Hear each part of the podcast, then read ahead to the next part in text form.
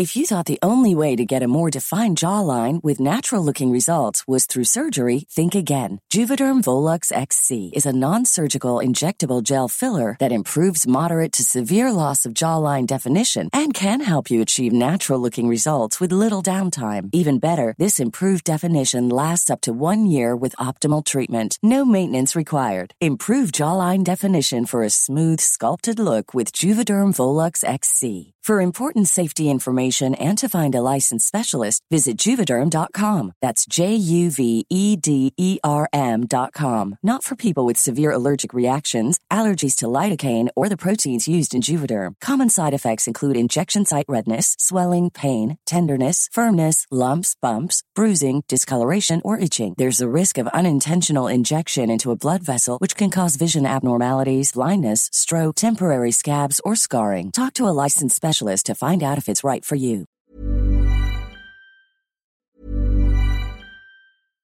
How would you like to look five years younger? In a clinical study, people that had volume added with Juvederm Voluma XC in the cheeks perceived themselves as looking five years younger at six months after treatment. Look younger, feel like you. Add volume for lift and contour in the cheeks with Juvederm Voluma XC. Reverse signs of aging by adding volume to smooth laugh lines with Juvederm Volure XC. For important safety information and to find a licensed specialist, visit juvederm.com. That's J U V E D E R M.com. Not for people with severe allergic reactions, allergies to lidocaine, or the proteins used in Juvederm. Common side effects include injection site redness, swelling, pain, tenderness, firmness, lumps, bumps, bruising, discoloration, or itching. There's a risk of unintentional injection into a blood vessel, which can cause vision abnormalities, blindness, stroke, temporary scabs, or scarring. Talk to a licensed specialist to find out if it's right for you. Ryan Reynolds here from Mint Mobile. With the price of just about everything going up during inflation, we thought we'd bring our prices down. So to help us, we brought in a reverse auctioneer, which is apparently a thing. Mint Mobile unlimited premium wireless. Have to get 30, 30, bit to get 30, bit to get 20, 20, 20, bit to get 20, 20, bit to get 15, 15, 15, 15 just 15 bucks a month. So, Give it a try at mintmobile.com slash switch. $45 upfront for three months plus taxes and fees. Promo rate for new customers for limited time. Unlimited more than 40 gigabytes per month. Slows. Full terms at mintmobile.com. Amazon Business honors Ricardo Gurgel, owner of Veggie Root Tavern. This week, Ricardo saved big and used Amazon Business to help his team buy commercial deep fryers at a quantity discount. Because even veggies can be fried.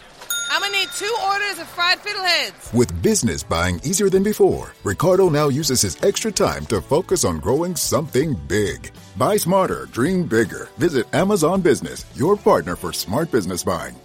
Mmm, fiddleheads. Yum.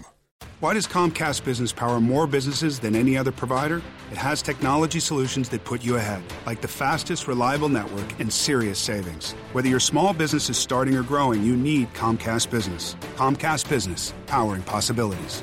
Ask about Comcast Business Internet and Security Edge. Or find out how to get a $500 prepaid card with a qualifying gig bundle. Call or go online today to learn more. Offer ends 10 23 22. Restrictions apply. Call for details. Kung bago ka lang sa aming channel at mahilig ka sa mga kakaibang kwentong katatakutan, pindutin ang subscribe button at ang bell icon para lagi kang updated. Kung hindi, mumultuhin kayo. Kwentong takip silim. Magandang araw o gabi mga tagapakinig ng kwentong takip silim. Kung nais nyo ring magbahagi ng karanasan nyong nakakatakot ay ipadala nyo lamang sa stories at kwentong takipsilim.com o kaya naman ay i-message nyo lang kami sa aming Facebook page. Huwag nyo rin kalimutang i-like and share ang video na ito. Simulan na po natin ang kwento. Katiwala sa malaking bahay. Magandang gabi sa inyo, Sir Jupiter. Ako po si Jomel. Sana ay mapili nyo ang sulat kong ito tungkol sa karanasang tagos sa aking puso. Nangyari ito noong 11 anyos pa lang ako noong taong 2001 sa probinsya ng Batangas. Ang tatay ko noon ay isang katiwala ng may-ari sa naiwang bahay. Stay-in siya sa dalawang taon na niyang pinagsisilbihan. Malayo din kasi ang bahay namin doon at nakakauwi lamang siya tuwing linggo. Yun kasi ang araw na dumadating ang kapalitan niyang hardinero at tagabantay na din. Minsan pa lang akong nakapunta sa mansyon na inaalagaan ni tatay may pagkakataon na bibisita kami ni nanay sa kanya ng Sabado ng gabi at doon na matutulog. Kinabukasan ng linggo ay sabay-sabay kaming uuwi sa aming bahay at lunes ng umaga ang balik ni tatay sa trabaho. Buwan ng Marso, simula na ng bakasyon. Nakiusap ako kung pwede ko siya samahan at doon na rin matulog. May swimming pool kasi doon. Pumayag si tatay ng isang linggo. Basta wag lang daw ako mangialam ng mga gamit doon dahil karamihan ay mamahalin at baka makabasag pa ako. Masaya dahil pumayag si tatay na magamit ko ang swimming pool pero mahigpit akong pinagbawalang pumasok sa loob ng mansyon. Ang kwarto kasi ni tatay ay sa labas na ng bahay kaya madalang lang din siyang pumasok sa loob ng mansyon liban na lang kung dadating ang tagalinis ng bahay o kung kailangang mag-inspeksyon ng sira. Noong unang araw ko doon ay inilibot ako ni tatay sa loob ng malaking bahay. Mag-i-inspection din kasi siya noon. Totoong malaki ang lugar na yun dahil sa pagkakatanda ko ay tatlo ang salas sa ibaba. Malaki ang kusina. Mayroon ding kusina sa labas ng bahay at isang malaking banyo. Mayroon ding basketball court sa labas malapit sa pool. Sa itaas naman ay walong kwarto na may kanya-kanyang banyo. Kahit nga ang CR ay mas malaki pa sa kwarto ng inuuwian naming bahay. Isang hapon nasa pool ako habang siya naman ay nagwawali sa basketball court. Malapit lang yon at natatanaw naman niya ako.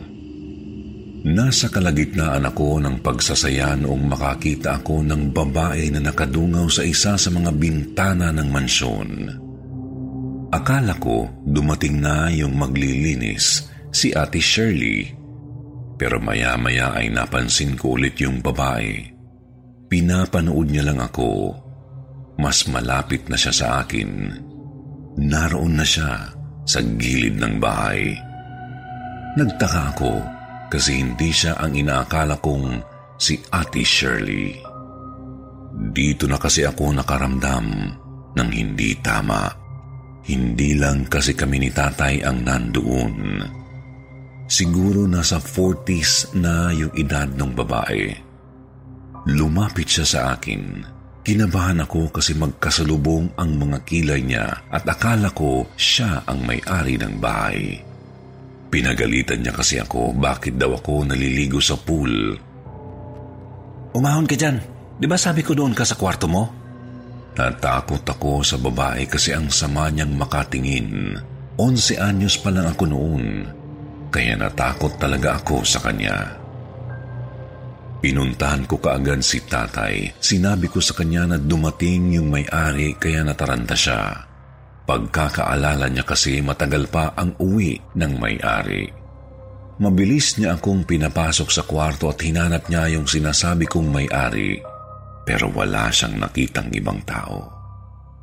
Pagbalik niya, akala niya pinagkakatuwaan ko siya. Nilarawan ko sa kanya ang itsura ng babae pero kinontra niya agad ako kasi lalaki raw ang may-ari ng bahay. Tinanong ko si tatay kung sino yung babae. Sabi niya hindi niya raw alam. Hindi rin naman yun si Ate Shirley kasi hindi pa araw ng linis ng bahay. Hindi ko alam noon kung ano ang iniisip ni tatay kasi hindi naman namin pinag-usapan pa iyon. Hindi yon ang unang beses na nakita ko yung babae dahil kinabukasan ay nakita ko na naman siya. Isang hapon, pareho kami ni tatay na nasa likod ng bahay. Abala siyang nagpapalit ng mga ilaw. Ako, malapit lang sa kanya. Naglalaro ng jolens sa lupa sa silong ng isang puno. Bigla ako nahinto kasi may kakaiba akong nakita. Matingkad ang araw ng hapon na iyon at mula sa likuran ko ay nakita kong lumapit sa akin ang isang anino. Bago pa ako makalingon ay malakas kong narinig yung boses. Magdudumi ka na naman, kakaligo mo lang. Pagtingin ko sa likod, ay mabilis kong nakita yung babae. Galit ang mukha niya na parang nanggigigil sa akin. Pero halos isang segundo lang ay nawala siyang bigla sa hangin. Natunganga ako ng sandali bago ko isumbong yun. Si tatay naman, kalmado lang. Hindi ko nga alam kung naniniwala siya sa sinasabi ko. Abala kasi sa noon. Saan? Wala namang babae ah. Huwag ka nalang lumayo sa akin kasi. Sabi pa niya sa akin. Ano? Gusto mo na bang umuwi? Sundod pa niyang tanong pero tumanggi ako.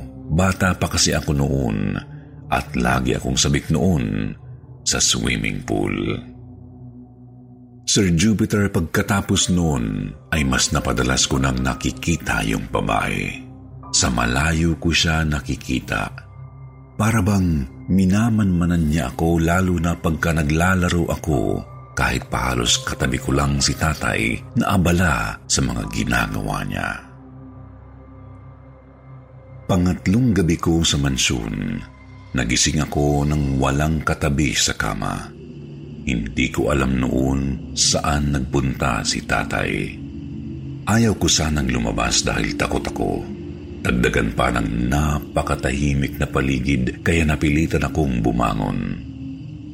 Pagbukas ko sa pinto mas lalo ako kinabahan dahil nakakandalo iyon. Sumilip ako sa bintana. Sa di kalayuan may nakita akong ilaw ng flashlight papalapit. Napansin kong si tatay pala yun. Tay, bakit ka nasa labas iniwan mo ako? Sumigaw ako noon. Sumagot naman siya na nagro-ronda lang siya sa kabuuan ng bahay at babalik din kaagad kaya bumalik na ako sa higaan. Gumaan ang loob ko noon pero pagharap ko sa kama ay nanlamig ang buo kong katawan. Naramdaman ko na parang nanginig pa ako sa takot dahil may babaeng nakahiga sa kama. Nakatagilid siya at nakaharap sa direksyon ko. Hindi ako agad nakakilos. Parang kinuryente ang buo kong katawan. Yung babae sa kama hindi naman gumagalaw pero dilat ang mga mata na parang nakatitig sa kawalan. Siya yung babaeng galit na lagi kong nakikita. Pero sa tagpong iyon ay walang emosyon ang mga titig niya kung saan. Noong magkaroon ako ng lakas ng loob, doon lang ako nakasigaw. Pero napansin ko yung ulo ng babae ay gumalaw na barang narinig ako at tumitig sa akin. Napaupo ako noon sa takot pero mabilis namang dumating si tatay. Yung babae bigla lang din nawala. Sabi ni tatay, kaya daw niya kinandado ang pinto dahil hindi raw siya mapalagay na baka may kung sinong babaeng magnanakaw ang nakapasok sa loob ng property kaya siya nagronda ng gabing iyon. Kinabukasan ay pinasundunan niya ako kay nanay. Ilang taon pa ang lumipas ay nanilbihan pa rin doon si tatay pero hindi na ako natutulog doon tuwing bakasyon. Si tatay naman natatawa lang sa akin. Ang sabi pa niya noon ay kalalaki kong tao pero takot ako. Pero ang sabi ko naman sa kanya ay palibhasa, hindi naman niya nakita yung babaeng multo. Ganoon lang ang biruan namin dahil nagpupunta lang ako doon pagkakasama si nanay. Si tatay ang tipo ng tao na masipag at tapat sa kanyang tungkulin. Kaya naman hindi na kami nagtaka na tumagal siyang nagbabantay doon kahit lingguhan lang siya kung umuwi. Huwebes ng umaga nagkausap ang aking mga magulang sa telepono. Nakikitawag lang kami noon sa kapitbahay namin na may landline na telepono at wala rin kaming pambili noon ng cellphone. Nagpaalam siya na hindi makakauwi dahil may sakit daw si Kuya Phil, ang kapalitan niyang hardinero, kaya kinailangan niyang manatili sa mansyon. Sabado, tumawag si nanay sa kanya. Mangungumusta lang, pero nabahala kami dahil walang sumasagot hanggang hapon na tumatawag si nanay. Linggo na ng umaga nang magpunta kami sa mansyon. Halos isang oras kaming nagantay. Nagdo-doorbell sa labas ng gate. Walang sumasagot. Napilitan akong akyatin yung gate. May malaking kandado yon sa loob, kaya kahit makapasok na ako, ay hindi ko mapagbubuksan si nanay, kaya pati siya ay nakayang akyatin na rin yung gate. Hinanap ko agad si tatay. Pinuntahan ko siya sa kwarto niya, pero wala siya. Hanggang sa meron kaming naamoy na mabaho. Dinala kami ng amoy na iyon sa garden. Doon na gumuho ang mundo namin ni nanay. Nakahandusay ang tatay ko sa lupa. Nanlabo agad mata ko kasi agad akong napagulgol. Kinuha namin yung mga susi na nakasabit sa bewang niya para makalabas at makahingi ng tulong. Ang sabi ng doktor sa amin ay aneurysm daw ang kinamatay niya. Kinontak ni nanay ang may-ari ng mansyon. Si nanay pa mismo ang nag-long distance sa Amerika para ibalita ang nangyari napagkasunduan na sila ang gagastos sa burol at palibing. Ilang taon ang lumipas, natanggap rin namin ang kamatayan ni tatay. Minsan, naitanong ko kay nanay kung ano pa ang napag-usapan nila noong may-ari ng bahay. Nagkwentuhan kami. Tamang baliktanaw lang Nabanggit sa akin ni nanay na may nasabi yung may-ari na doon din namatay sa bahay na iyon ang yaya niya. At yung kwarto ni tatay kung saan ko nakita yung babaeng nakahiga ay dating maid's quarter. Napag-isip-isip ako. Marahil ang babaeng nagpakita sa akin ay yung yayang namatay din sa mansyon na iyon. Ngayong matanda na kasi ako, natanto ko na pangyaya na uniforme ang suot ng babaeng laging nakabantay sa akin. Baka hanggang ngayon ay tinutupad pa rin nito ang serbisyo niya na magbantay ng bata doon sa bahay. Kaya ganoon na lang ang pagmamasid niya sa akin noong nandoon ako sa mansyon. Ngayon ay nagtatrabaho ako sa isang bangko. Napagtapos ako ng mag-isa ni nanay ng accounting. Madalas ay sinusulyap ko ang mansyon na iyon sa tuwing madadaan doon ang jeep na sinasakyan ko mula sa aking trabaho. Sir Jupiter, sa totoo lang ay gusto kong pasukin ang bahay na iyon, ngunit hindi maaari dahil private property iyon. May pakiramdam kasi ako na si tatay tulad ng multo ng yaya na nagparamdam sa akin noon ay maaaring naroon pa rin sa malaking bahay at ipinagpapatuloy ang kanilang serbisyo. Kaya madalas tuwing dadating ang aking kaarawan, ay nag-aalay ako ng kandila malapit sa gate dahil yun din ang araw ng kanyang kamatayan. Hanggang dito ko na lang tatapusin ang aking kwento. Maraming salamat sa inyong mga nakikinig. Magandang gabi.